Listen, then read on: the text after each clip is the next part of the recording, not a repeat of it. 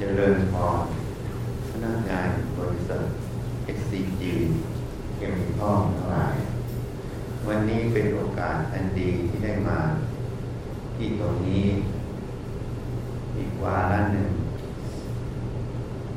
การแสดงธรรมในหัวข้อ ธรรมะในยุคยุคดิจิตอลอันนี้มันก็เหมือน เป็นเรื่องที่เราต้องปรับตัวคำว่าปรับตัวนั้นน่ะ ให้เข้าทันเหตุปัจจัยณปัจจุบันตรงนั้นอันนั้นคือตัวธรรมะถ้าเราไม่รู้จักเหตุปัจจัยประพฤติปฏิบัติ ไม่เข้าทันเหตุปัจจัยตรงนั้น อันนั้นเราเรียกว่าไม่มีธรรมะนั่น ถ้าเราไปดูในมรรคแปดสัมมาทิฏฐิคือความเห็นชอบ เห็นชอบอะไร เห็นชอบตรงตามสัจธรรมความจริง สัมมาสังกัปปะคือดำริชอบดำริชอบก็คือคิดชอบนั่นเองที่ตรงตามความเป็นจริง สัมมาวาจาพูดชอบ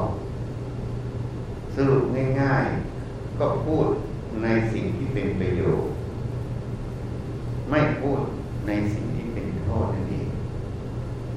ถ้าจะขยายออกไปตามบัญญัติเราเรียกว่าไม่พูดเท็จพูดคำสัตย์คำจริง ไม่พูดคำหยาบพูดปิยวาจา ไม่พูดส่อเสียงที่เขาแต่งกัน พูดสมานฉันไม่พูดเพ้อเจ้อเปล่าประโยชน์ พูดเป็นประโยชน์นั่นเองสัมมากัมมันตะคือการงานชอบนี่เป็นกายกรรมสัมมาชีวะเรียนชีพชอบสองส่วนนี้ ก็คือทำให้มันเป็นประโยชน์นั่นเอง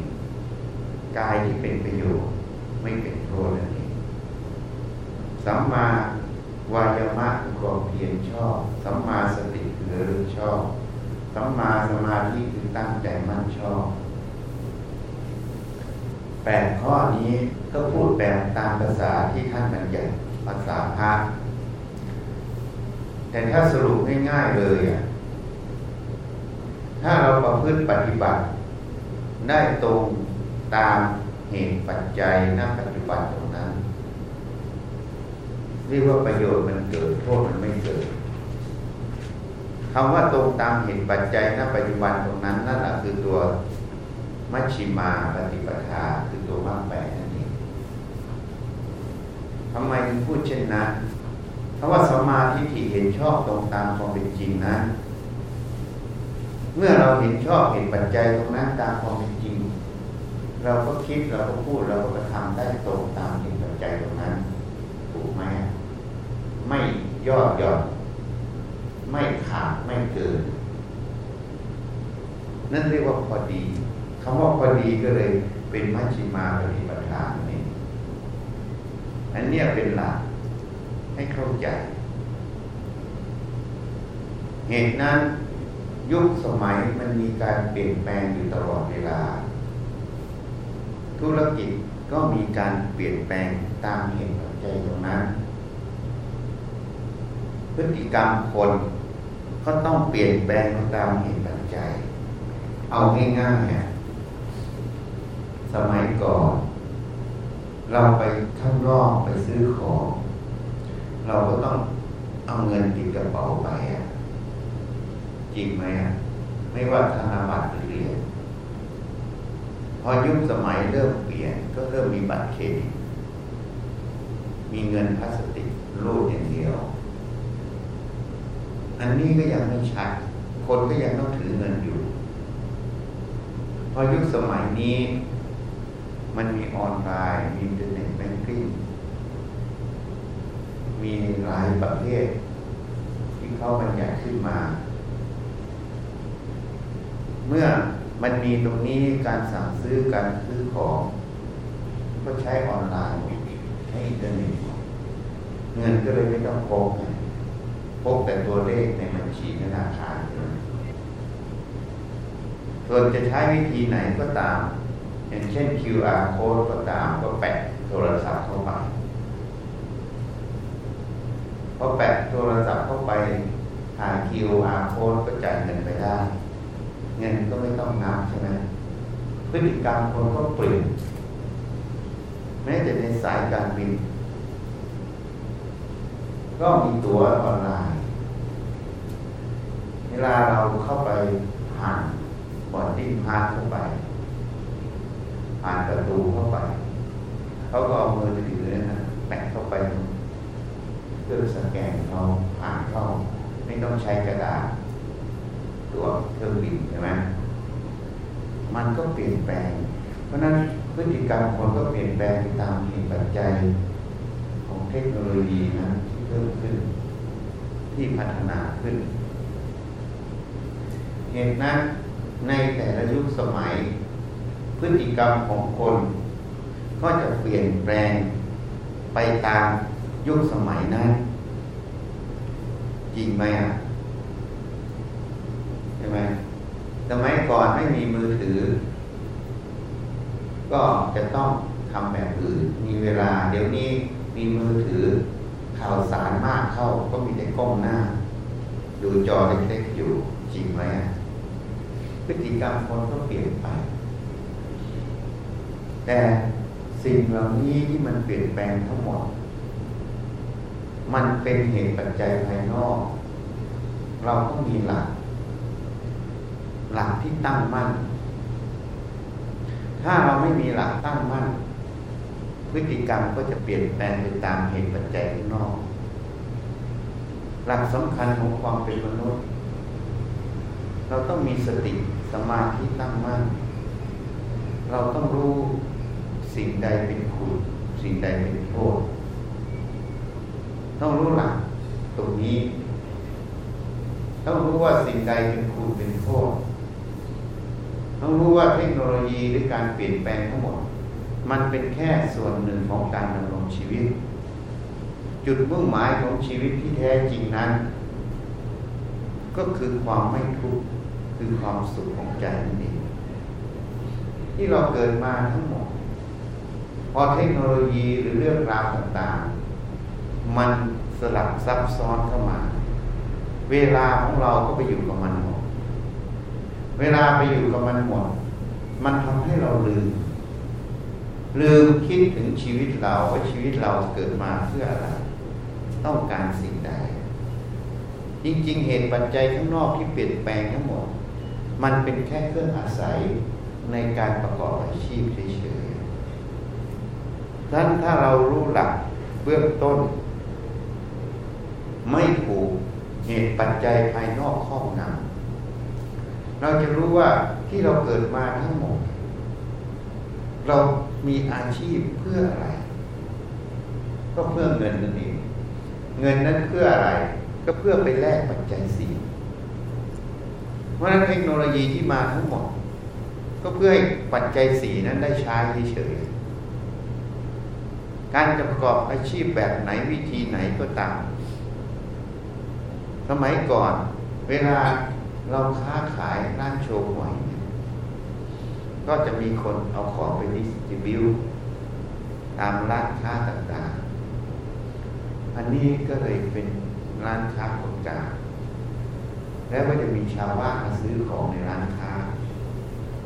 แต่เดี๋ยวนี้มันเปิดกว้างขึ้น เราสั่งซื้อจากโรงงานโดยตรงได้ ทางออนไลน์ เพราะนั้นพฤติกรรมคนก็จะเปลี่ยนไป ของ ที่จะส่งก็ต้องเปลี่ยนไปใช่ไหมเครื่องห่อเพื่อจะส่งวัสดุและของก็จะต้องพัฒนาขึ้นธุรกิจก็จะเปลี่ยนไป การใช้ทางออนไลน์มากขึ้น กระดาษก็ลดลง แต่มันก็ไปเพิ่มกระดาษในโมงหนึ่งคือเป็นแพ็กกิ้งนั่นเองน้อยนั้นสิ่งเหล่านี้มันเปลี่ยนแปลงไปตามยุคสมัยมันไม่คง ที่มันเป็นหลักอนิจจังอยู่นั่นเอง แต่สิ่งเหล่านี้ทำทั้งหมดเพื่ออะไร ก็เพื่อการประกอบอาชีพนั่นเอง จริงไหมอะอาชีพเพื่ออะไรเพื่อเงิน เงินเพื่ออะไรก็เพื่อปัจจัยสี่คือที่อยู่อาศัยเครื่องนุ่งห่มอาหารยารักษาโรคหลักมันก็อยู่แค่นี้ ที่สลับซับซ้อนไปหมด การค้าการขายการทำอะไรที่มันซับซ้อนไปหมดก็เพื่อปัจจัยสี่ตรงนี้เฉยๆปัจจัยสี่เพื่ออะไรเพื่อเพื่อความไม่ทุกข์กายไม่ลำบากกายมาก จริงไหม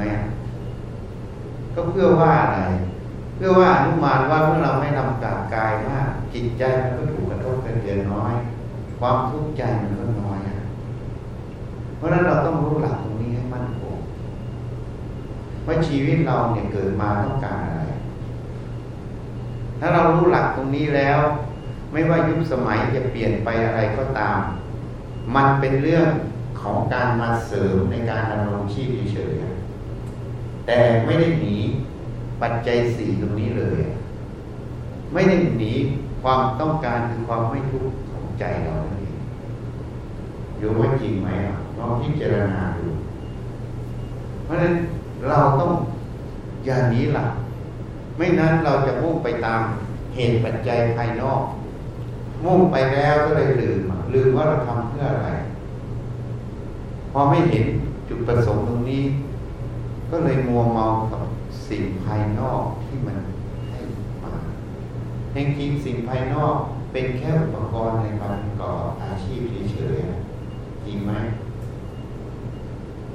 ที่นี้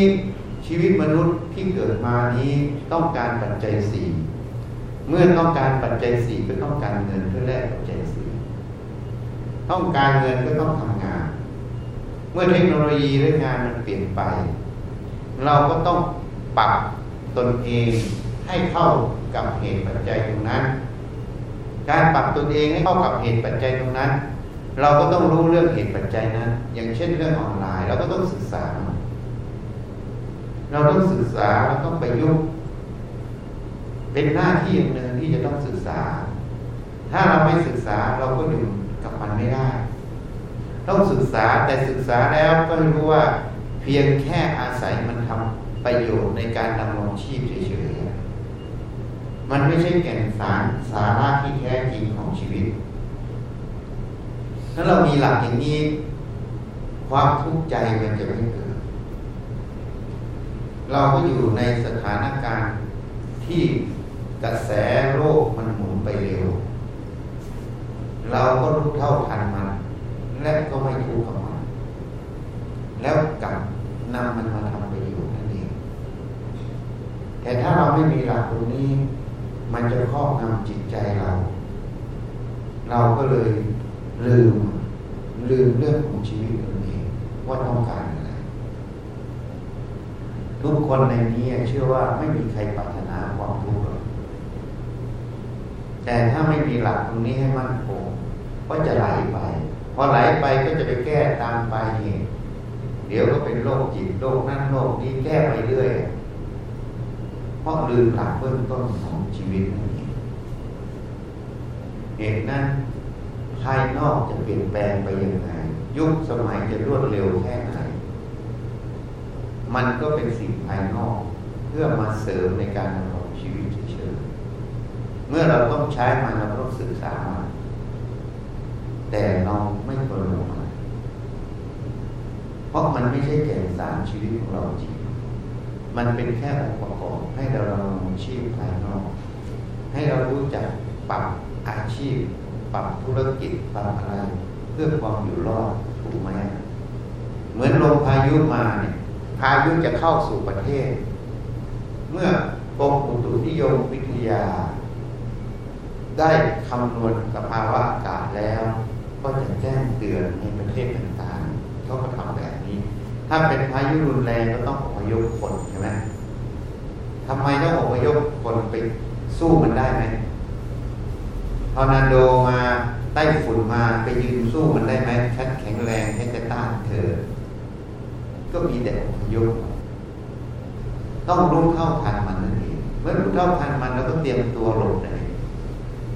เรารู้แล้วมันรุนแรงแค่ไหนเราก็เตรียมหลบมันจึงทำให้ปัจจุบันพายุลูกใหญ่ๆที่เข้าในแผ่นดินของประเทศต่างๆจึงเกิดการสูญเสียของชีวิตน้อยลงทรัพย์สินมันเสียอยู่แล้ว แต่ชีวิตมันเสียน้อยลง เพราะได้มีการเตรียมการและรู้เท่าทันและผมยกผลก่อน นี่ความรุนแรงเขาบอกว่าพายุลูกนี้รุนแรงกว่าในอดีต แต่ในอดีตคนเสียชีวิตมากกว่า แต่ยุคปัจจุบันคนเสียชีวิตน้อยกว่าเพราะอะไรเพราะรู้เท่าทันมันแล้วก็อพยพคนก่อนอันนี้เป็นตัวอย่างพายุของเทคโนโลยีมันกำลังถาโถมเข้ามา สู่ทุกคนนะนะจริงไหมอะ เมื่อมี internet banking มีสื่อสารเข้ามาตรงนี้มันเปลี่ยนแปลงหลายอย่าง ต่อไปมันจะมี 5G มันจะรวดเร็วเข้าไปการผ่าตัดการอะไรตอนนี้เขาใช้ 5G ผ่าตัดในจีนมันต่อไปจริงพูดกับคุณวันนะห้องคอนโทรลรูมจะต้องไม่มีคนอยู่ มันส่งข้อมูลหมดเลย คนอยู่ตรงไหนก็ได้ หรือมีคนอยู่ลูกน้องอยู่ หัวหน้าก็รู้หมดเพราะมันส่งข้อมูลให้หมดจะนอนหลับหรือไม่นอนหลับจะทำอะไรอยู่ไม่รู้หมดเพราะเทคโนโลยีมันละเอียดขึ้น มันรวดเร็วและมันเสถียรขึ้น เพราะนั้นมันก็จะเปลี่ยนงานเปลี่ยนพฤติกรรมของคนเพราะนั้นเราต้องเตรียมตัวเตรียมใจเรา ให้รู้เท่าทันสิ่งนี้ แล้วก็ประยุกต์ให้เข้ากับมันได้ แต่การประยุกต์ไม่ใช่การยึดมั่นถือมั่นการประยุกต์ก็เพื่อที่จะสามารถประกอบงานในหน้าที่ของมันได้สมบูรณ์นั่นเองเพราะนั้นยุคนี้เป็นยุคของเทคโนโลยี เขาจึงมีภาษาขึ้นมาใหม่ๆภาษาอังกฤษตอนนี้ถ้าคนเรียนอังกฤษเมื่อ 20-30 ปีที่แล้ว ตอนนี้จะเป็นปัญหาในการใช้ภาษาอังกฤษเพราะศัพท์มันถูกบัญญัติมาใหม่ ศัพท์มันตกรุ่นเยอะ ก็เหมือนภาษาไทยเราบางอย่างตรุ่นใช่ไหมเดี๋ยวนี้ก็มีใช้คำอะไร เทคโนโลยี disruption ไม่เคยได้ยินก็ได้ยิน เพราะอะไร มันเข้ามาเปลี่ยนแปลง คนที่ไม่เท่าทันมันก็จะต้องตกรุ่นก็ต้องถูกทำลาย ธุรกิจที่ไม่รู้จักปรับเปลี่ยนตัวเอง ก็จะต้องถูกทำลายคือโลกหายตายจากไป จริงไหมอะเพราะนั้นเราอยู่ในกระแสของเทคโนโลยี เราต้องรู้ต้องศึกษามันแต่ศึกษาเราก็ต้องมีความสำนึก ความสำรวมความสังวรว่า เราเพียงอาศัยมันทำประโยชน์เท่านั้นนะ เราอาศัยมันทำประโยชน์เท่านั้น อย่าไปหลงมัน แค่อาศัยมันทำประโยชน์เฉย ถ้าเราคิดอย่างนี้เตือนตัวเองอย่างนี้ เทคโนโลยีจะมาอย่างไง เราก็ไม่เดือดร้อนมีแต่ได้ประโยชน์ จริงไหมอะแล้วต้องรู้อีกอย่างหนึ่งเทคโนโลยีมันเร็วเวลาจะตัดสินใจอะไรต้องมีดิสเบรกเพราะอะไร เพราะเมื่อเทคโนโลยีเร็วนั้น ถ้าเราไม่มีสติ ไม่มีการหยุด พินิจพิจารณา เราอาจจะผิดพลาดได้ของความเร็วของมัน จริงไหมอะเพราะนั้นต้องมีการหยุด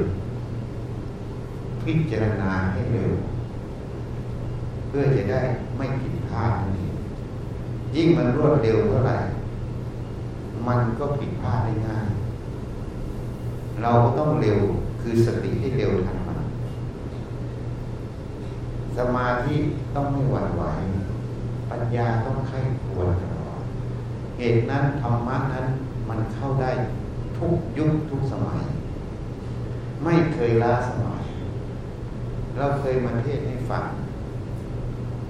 เขาบอกคนปฏิบัติธรรมนี่มันล้าสมัยเราบอกไม่จริงหรอก คนปฏิบัติธรรมนี่ทันสมัยทุกขณะ คนไม่ได้ปฏิบัติธรรมเนี่ยไดโนเสาร์เก่าล้านปีมันล้าสมัย จริงไหมโยมไปคิดดู คนเคยคิดยังไง ก็คิดแบบนั้น เคยทำยังไงก็ทำแบบนั้นมากี่ยุคกี่สมัย แต่ธรรมะไม่ใช่ธรรมะเมื่อเหตุปัจจัยเปลี่ยนแปลงต้องประยุกต์ให้เท่าทันเหตุปัจจัยนั้น นั่นมันจึงทันสมัยตลอดถูกไหม คนเคยมีโรคโกรธหลง ถามว่ายุคก่อนมีโรคโกรธหลงไหมยุคนี้มีโรคโกรธหลงไหมแล้วคนที่มีโรคโกรธหลงไม่ปฏิบัติธรรมเนี่ย เนี่ยเป็นคนที่ทันสมัยไหมนี่เมื่ออดีตมันมีอยู่ตั้งแต่ไดโนเสาร์นู่นนะแล้วปัจจุบันก็ยังเหมือนเดิมเพราะนั้นคนนี้เป็นคนที่ทันสมัยหรือล้าสมัยเรียกว่าล้าสมัยหรือทันสมัยล้าสมัยเพราะมันยังทำแบบเดิมๆคือโลกกดลง แต่ธรรมะไม่ใช่ธรรมะปรับปรุงตัวเองตลอด ไม่ให้มีโรคกดลงแม้แต่เรื่องภายนอกก็ให้เท่าทันในภายนอก เพื่อการดำรงชีพ ได้ไม่เดือดร้อนนั่นเองจริงไหมโยมเราไปคิดเจรนาเพราะฉะนั้นการปฏิบัติธรรมนั้นเป็นคุณพระเจ้าจึงรับสั่งการดำรงชีวิตของมนุษย์ต้องมีธรรมะคู่กันไป จึงจะไม่ผิดพลาดจึงจะเดือดร้อนน้อย นี่ท่านรับสั่งไว้ แต่ที่นี้พวกเราจะพิจารณาเรากำลังเข้าใจผิด แม้แต่ผู้บริหารบางคนก็เข้าใจผิดคิดว่าปฏิบัติทำแล้วมันล้าสมัย มันทำให้งานไม่เกิดประโยชน์ อันนั้นเป็นความคิดที่ผิดเพราะพวกนี้ไม่เคยปฏิ ไม่เคยเจอเพชรน้ำหนึ่ง แล้วไปวิจารณ์เพชรน้ำหนึ่ง ก็เลยเป็นคนโง่หรือคนฉลาดคิดเองนะจริงไหมอะคนที่ไม่เคยเจอเพชรน้ำหนึ่ง ไม่เคยรู้จักเพชรเนี่ยแล้วไปวิจารณ์เพชรโยมคิดว่าเขาจะวิจารณ์ถูกหรือวิจารณ์ผิด ถ้าวิจารณ์ผิดคนนี้เป็นคนโง่หรือคนฉลาดเขาไม่รู้หรอกว่าธรรมะนะมันต้องไปยุ่งเข้าไปปฏิบัติ แต่เขาไปเห็นภาพอะไร ภาพพวกโยมต้องอะไร โกนหัวห่มผ้าเหลืองผ้าขาวหรือไม่ก็ไปนุ่งขาวห่มขาวไปปฏิบัติธรรมอยู่วัดเดินจงกรมนั่งสมาธิอยู่นั้นเลยเรียกว่านั่นปฏิบัติธรรมไง อันนั้นมันเป็นรูปแบบหนึ่งเฉยๆเป็นเบื้องต้น แต่ไม่ใช่ทั้งหมดของการปฏิบัติธรรม การปฏิบัติธรรมคือการต้องมีสติ มีสมาธิในชีวิตประจำวัน ต้องรู้เหตุปัจจัยภายนอก อย่างเรื่องที่พูดให้ฟังคือเทคโนโลยี ต้องรู้เหตุปัจจัยภายในคือรูปนามขันห้านี้ แล้วประพฤติปฏิบัติให้ตรงตามเหตุปัจจัยตรงนั้น นั่นแหละคือตัวธรรมะ นั่นคือมัชชิมาปฏิปทานั่นเองเพราะธรรมะนี้อยู่ในชีวิตเรา อยู่ทุกขณะ เมื่อเราสามารถจัดการในการงานภายนอกภายใน รู้แจ้งเห็นจริงในสิ่งนั้นและประพฤติปฏิบัติถูกทำให้ใจเรานั้นไม่ทุกข์นั่นเรียกปฏิบัติธรรมถ้าใจยังมีความทุกข์ความหลงอยู่ นั่นแหละไม่ได้ปฏิบัติธรรมจะห่มผ้าเหลืองห่มผ้าขาว จะไปบวชชีพามกี่ปีกี่เดือน ก็ไม่ได้ปฏิบัติธรรมเพราะกิเลสมันไม่เคยลดความรู้เท่าทันเรื่องเหตุปัจจัย ละเรื่องก็ไม่มี ก็เลยเรียกว่าไดโนเสาร์แต่ที่ไดโนเสาร์ทั้งหมดไม่ใช่ผู้ปฏิบัติธรรมไม่ใช่ธรรมะมันเป็นรูปแบบของความยึดมั่นถือมั่นของคนปลูกเฉยเราเลยเอาสิ่งนั้นมาเป็นตัวแทนของการปฏิบัติธรรมก็เลยแอนตี้การปฏิบัติธรรมก็เลยน่าเสียดายทำไมน่าเสียดาย เพราะประโยชน์สูงสุดที่คนได้ และเป็นพื้นฐานของทุกอย่าง แต่ไม่เอาอาตมายกตัวอย่างให้ฟัง อย่างโยมเนี่ย ไปดูงานที่ประเทศจีนเนี่ยโยมพูดภาษาจีนไม่ได้พูดภาษาอังกฤษไม่ได้ แล้วโยมจะสื่อสารเขาได้ไหมแล้วโยมจะรู้ไหมว่า ที่เขาแนะนำโยมทั้งหมดเนี่ย ความรู้ทั้งหมดที่โยมไปดูงาน โยมจะเรียนรู้ได้ไหม ไปก็ไปแค่เห็นวัตถุที่เขาตั้งอยู่จริงไหมแต่ไม่รู้เห็นรู้ผลไม่รู้อะไรเลยภาษาตรงนั้นล่ะ เป็นตัวกลางให้โยมมีความรู้ที่ไปดูงานจริงไหมโยมว่าจริงไหมอะถูกไหมเพราะฉะนั้นการขึ้นผู้บริหารของปตทจึงบังคับให้ต้องได้อะไรคะแนนาษาอังกฤษเท่าไหร่เท่าไหร่พวกไอเอลโทเฟลพวกอะไรทั้งหลาย ถ้าคะแนนไม่ถึงไม่ให้ขึ้นผู้บริหาร เพราะเขาเห็นความสำคัญของภาษา เขาให้ความสำคัญในภาษาอังกฤษก่อน เพื่อจะเป็นตัวสื่อสาร ที่จะไปเรียนรู้ความรู้อื่นอีกที่จะไปดำเนินธุรกิจเพราะต้องใช้ภาษา ถ้าตรงนี้ไม่มีอะโยมจะเรียนรู้สิ่งเหล่านี้ได้ไหมก็ไม่ได้ เห็นเฉยๆได้ยินเฉยๆแต่ว่าไม่รู้เรื่องชั้นใดชั้นนั้น อันนี้เทียบภาษาให้ดูธรรมะนี่ก็เหมือนภาษา ตัวสติตัวสมาธิตัวปัญญาเหมือนภาษา โยมสามารถใช้สิ่งนี้นะไปเรียนรู้ความรู้ภายนอกก็ได้ ไปปฏิบัติหน้าที่ในการงานก็ได้ ไปเรียนรู้ ความรู้ภายในคือกายใจตัวเองก็ได้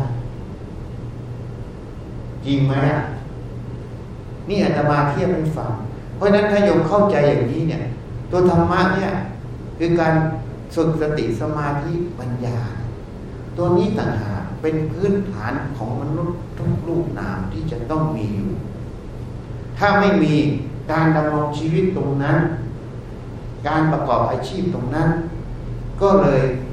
เหมือนคนไปดูงานนะดูงานกลับมาก็ได้แค่ดู แต่ไม่รู้เลยว่าเขาสอนอะไรเขาพูดอะไร ได้ยินแต่เสียงพูดตาก็เห็นแต่รูปแต่ไม่รู้ความหมายจริงไหมแล้วประโยชน์เกิดไหมอะก็ไม่เกิด อันนี้เทียบให้ฟังเพราะนั้นธรรมะเนี่ยมันเหมือนภาษาที่ให้เราไปแสวงหาความรู้ทั้งภายในภายนอก ให้เข้าใจให้ถูก ส่วนใหญ่เข้าใจกันผิดก็เลยฝึกปฏิบัติธรรมก็เลยอยู่วัด แล้วก็พากันไปทำถ้าไปวัดชั้นชั้นพาทำงาน ปฏิบัติธรรมคือการทำงานทำงานวัดได้หนึ่งได้ทานบารมีสองได้การเสียสละเมื่อเสียสละออกไปได้ขบคิดได้ออกกำลังกาย สมาธิสติก็ฝึกอยู่ มันจะทำให้จิตใจนั้นแจ่มใสเบิกบานอยู่ตัวส่วนเวลานั่งก็ให้นั่งไม่ใช่ไม่นั่งนะ เวลานั่งให้นั่ง เวลาเดินก็ให้เดิน แต่ไม่เน้นนั่งเน้นเดิน เอาเป็นเอาตาย ให้ประยุกต์ธรรมะคือสติธรรม สมาธิธรรมปัญญาธรรมให้มาอยู่ในวงชีวิตประจำวัน ในวงงานนั่นเองได้ทั้งประโยชน์ภายนอก ได้ทั้งประโยชน์ภายใน นี่เราต้องรู้จักเพราะฉะนั้นถ้าไม่รู้จักประยุกต์ธรรมเข้ามาสู่ชีวิตประจำวันธรรมะก็เหมือนเพชรอะที่ไม่ได้เจรไนแล้วไม่ได้ไปเป็นเครื่องประดับ จะมีประโยชน์ไหมโยมว่ามีประโยชน์ไหมเพชรก้อนหนึ่งไปเจอใหญ่มากเลย ไม่ถูกเจรไนไม่ถูกมาทำเป็นเครื่องประดับ เพชรก้อนนั้นมีประโยชน์ไหมก็เป็นหินก้อนหนึ่งใช่ไหม ลบบ้านเฉยๆไหมเก็บไว้ก็ลบบ้านเฉยๆจริงไหมกลับเป็นโทษอีก ถ้าเพชรนั้นถูกเจรไนอะถูกมาทำเป็นเครื่องประดับเพชรนั้นเลยมีประโยชน์ไหมชั้นใดชั้นนั้นธรรมะก็เหมือนเพชรอะ ถ้าโยมไม่เจรไนออกมา ไม่เอามาทำเป็นเครื่องประดับ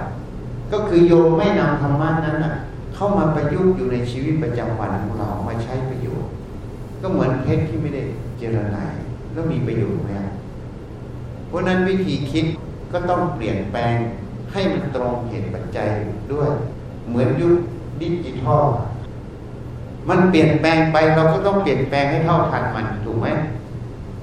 ชั้นใดชั้นนั้นธรรมะเหมือนกันโลกมันเปลี่ยนแปลงนี้ คนจะไปอยู่ป่าอยู่โดมอยู่ ทั้งวันทั้งคืนหาได้กินอะจริงไหมอะเพราะนั้นต้องประยุกต์ทำให้เข้ามาอยู่ในชีวิตประจำวัน ยิ่งทำมาอยู่ในชีวิตประจำวันได้มากเท่าไหร่ พระโสดาสกิทาคาอรหันต์ก็จะมากเท่านั้น แล้วมากกว่าคนที่อยู่วัดด้วย เชื่อไหมอะเพราะคนส่วนใหญ่เมื่อมาประพฤติปฏิบัติทำในชีวิตประจำวันทำนั้นก็จะซักฟอกจิตตนเองนั่นเองเมื่อซักฟอกจิตไปเรื่อยๆ สมมติก็เรียกว่าโสดาสกิทาคาก็จะเกิดขึ้นมากมาย แต่ถ้าไปอยู่ในวัดในวา ก็จะได้แค่หยอกหนึ่งหยิบหนึ่งใช่ไหมแล้วเกิดก็ไม่ได้เลยเพราะหลงผิดเหตุนั้นโลกดิจิทัลจะเปลี่ยนแปลงยังไง ก็เป็นเรื่องเหตุปัจจัยภายนอกหลักสำคัญในการดำเนินชีวิตเรา เราต้องรู้ว่าเราปรารถนาสิ่งใดเชื่อว่าทุกคนปรารถนาความไม่ทุกข์ ความสุขนั่นเอง อันนี้เป็นสุขใจ ที่เราหาเงินหาทองเพื่อปัจจัยสีเพื่อไม่ทุกข์กาย ก็เพื่อไม่ทุกข์ใจ นี่คือหลักสำคัญทุกคน แม้แต่ประพฤติปฏิบัติทุกคน แต่ถ้าเราไม่ขบคิดเราจะไม่เห็นเลย ว่าจริง ๆ เราต้องการตัวนี้จริงไหมถ้าใครไม่ต้องการตัวนี้ก็ลาออกจากไอซีจีไปซะไม่ต้องทำงาน จริงไหมอะ แล้วจะเดือดร้อนไหมไม่มีเงินเดือนใช้จะเดือดร้อนไหมเพราะนั้นลึกๆมันคือตัวนี้ แต่เราไม่ได้สังเกต ไม่ได้หยิบมาพิจารณาจึงไม่เห็น ถ้าเราเห็นตรงนี้แล้ว เรารู้แล้วว่าจุดมุ่งหมายของชีวิตเราต้องการอะไรทีนี้ข้างนอกมันจะเปลี่ยนแปลงยังไง เราก็ศึกษาเพื่อประกอบอาชีพเพื่อดำรงชีวิตเฉยๆก็เพื่อให้มันไม่ ถ้าเราเข้าใจอย่างนี้ กระแสออนไลน์กระแสดิจิทัลกระแสอะไรเข้ามา เราก็ปรับตัวให้เท่าทันมันหมดเราก็ไม่มีความทุกข์กับมันแล้วเราก็รู้ด้วยว่ามันไม่ใช่แก่นสารของเรา มันเป็นแค่เครื่องมือหนึ่งให้เราประกอบอาชีพ ให้เราดำรงอาชีพดำรงชีวิตอยู่เฉยๆจนกว่าโลกดับแต่สิ่งที่สำคัญที่สุดในใจเรา คือความไม่ทุกข์ใจ อันนี้เนี่ยเป็นสิ่งที่เงินร้อยแสนล้านซื้อไม่ได้ จริงไหมฮะเพราะนั้นอย่าหลงประเด็นอาตมาไม่ได้แอนตี้นะโลกมันเปลี่ยนแปลงตลอด เราแอนตี้มันไม่ได้ เราต้านไม่ได้แต่เราต้องศึกษาให้เท่าทันมันและประยุกต์หน้าที่การงานให้ไปกับมันได้ แล้วเราต้องรู้อีกประเด็นหนึ่งที่เราประยุกต์ทั้งหมด ไม่ได้ไประยุกต์เพื่ออะไรเลยเพื่อให้การดำรงชีพนั้นมันสมูทมันราบรื่นเพื่อความไม่ทุกข์ของใจเรานั่นเองนี่เราต้องมีหลักถ้าโยมจับหลักนี้ได้ มันก็จะเกิดเป็นประโยชน์ถ้าโยมจับหลักนี้ไม่ได้ และโยมไม่รู้จักที่จะประยุกต์ที่จะเท่าทัน เหตุปัจจัยภายนอกความทุกข์ก็จะตามโยมมาทีนี้ ถ้าที่โยมรู้เท่าทันเหตุปัจจัยภายนอก รู้จักประยุกต์รู้จักเท่าทัน รู้จักทำกับมันได้ถูกต้อง อันนั้นเรียกว่ามัชชิมาปฏิปทาคือทางสายกลางนั่นคือโยมกำลังเดินมรรคองแปดนี้ วันนี้ก็แนะนำคร่าวๆพอสังเกตให้ข้อคิดไปคบคิดว่าชีวิตเราต้องการอะไรสิ่งภายนอกเป็นแค่เหตุปัจจัยที่มัน ไหลหมุนเวียนอยู่ตลอด มันแสดงกฎของความเป็นอนิจจังเป็นไม่เที่ยง มันไม่คงที่มันก็เปลี่ยนแปลงไปตามเหตุปัจจัย เมื่อเขาคิดค้นเทคโนโลยีขึ้นมาได้มากเท่าไหร่มันก็ต้องเปลี่ยนแปลงไปตามเทคโนโลยีนะของเก่าต้องตัดทิ้งไป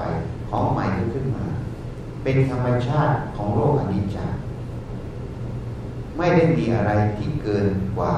หลักนี้เลย มื่อเราเข้าใจอย่างนี้แล้ว ก็พร้อมที่จะเผชิญพร้อมที่จะประยุกต์มันแล้วก็ต้องฝึกสติสมาธิฝึกให้เท่าทันให้มีสติสมาธิรอบรู้ในกายใจตัวเองเพื่อเราจะรอบรู้ในความรู้ที่มันเข้ามาหาเราเพื่อจะปฏิบัติกับมันให้ถูกต้องเหตุนั้น คงเข้าใจแล้วทำไมต้องฝึกสติทำไมต้องฝึกสมาธิมันเป็นพื้นฐานในภาษาเข้าใจ การฝึกสติฝึกได้ตั้งแต่ตื่นนอนตื่นนอน สติแปลว่าระลึก เวลาโยมทำอะไรโยมก็ลึกตรงนั้น เอาเบาๆสบายสบายไม่ต้องไปซีเรียสไม่ต้องไปเครียดฝึกได้ตั้งแต่ตื่นนอนถึงนอนเผลอแล้วแล้วไปพึ่งได้เอาไหมถ้าไม่มีอะไรทำ ก็ดูลมเข้าลมออกหายใจเข้าจะพุทไปกำกับก็ได้หายใจออกโทไปกำกับก็ได้ หรือจะไม่เอาพุทโธก็ได้หายใจเข้ารู้เข้าหายใจออกรู้ออก เอาเบาๆสบายเพื่อให้สติสมาธิมันตั้งมั่นกับลมเข้าลมออก ให้มันเห็นลมเข้าลมออกต่อเนื่องเมื่อมันไม่ไปเกี่ยวข้องเรื่องใดสติสมาธิก็จะตั้งมั่นอยู่ที่ลมเมื่อตั้งมั่นที่ลมแล้วความสงบก็มา ความสงบมาจิตที่ไม่คิดไม่นึกไม่วุ่นวายทั้งหลาก็เท่ากับจิตนั้นได้พัก เหมือนคนเราเมื่อทำงานแล้วก็นอนหลับได้พักนั่นเมื่อพักสมควรแก่เวลาก็ออกมาทำหน้าที่ก็ฝึกมันอยู่อย่างนั้น ชีวิตเราก็จะเห็นประโยชน์นี้นะก็ขอยุติแต่เพียงเท่านี้ใครอยากถามอะไรก็ได้นะเปิดดูกัน เข้ไหมความรู้ภายนอกมันจะพัฒนาไปยังไงมันจะเปลี่ยนแปลงไปยังไงไม่ใช่เรื่องถูก เป็นเรื่องที่เราต้องรู้ท่าทันมันแล้วไปดูงานเราให้ทันมันแล้วก็ไม่ใช่แก่นสารของชีวิต เป็นแค่อาชีพหนึ่งเพื่อเลี้ยงปากเลี้ยงท้องแต่แก่นสารของชีวิตคือความรู้